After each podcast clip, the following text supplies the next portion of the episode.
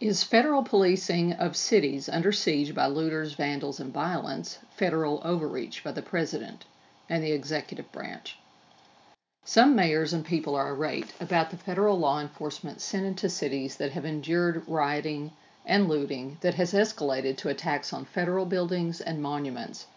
They feel this is an overreach by the federal government. They compare this to Waco and Ruby Ridge, while I am a strong advocate of governing at the most local level, the federal government does have a right and a responsibility to protect federal property. That is within their jurisdiction. Waco and Ruby Ridge were people holed up doing their thing. Our current situation is incredibly different. What about the claims that the federal officers are rounding up people on the streets and questioning them? Let's step back for a moment and look at this from an overarching view. We have cities across the country that have been under attack by vandals, thieves, and murderers since the end of May of 2020. While it started out as peaceful protests, much of it quickly morphed into lawlessness. Black Lives Matter and Antifa blatantly advertise that this is their doing. They actively solicit new members to their cause.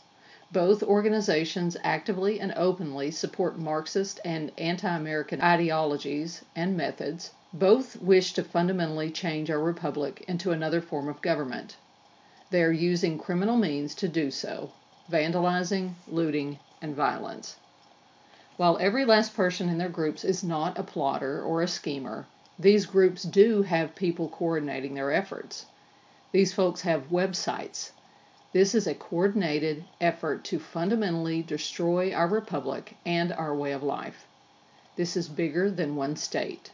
This is a widespread national, even global, movement to move the world toward chaos and anarchy so the powers that lie in wait, funding this, can take over. The mayors and governors who stand idly by while their communities are looted, burned, and destroyed run the spectrum from delusion to collusion. They are not doing their jobs, they are not protecting the people of their communities. They are aligning with these anti American subversive groups to the destruction of their own citizens and the Republican constitutions which they have taken oaths of office to uphold.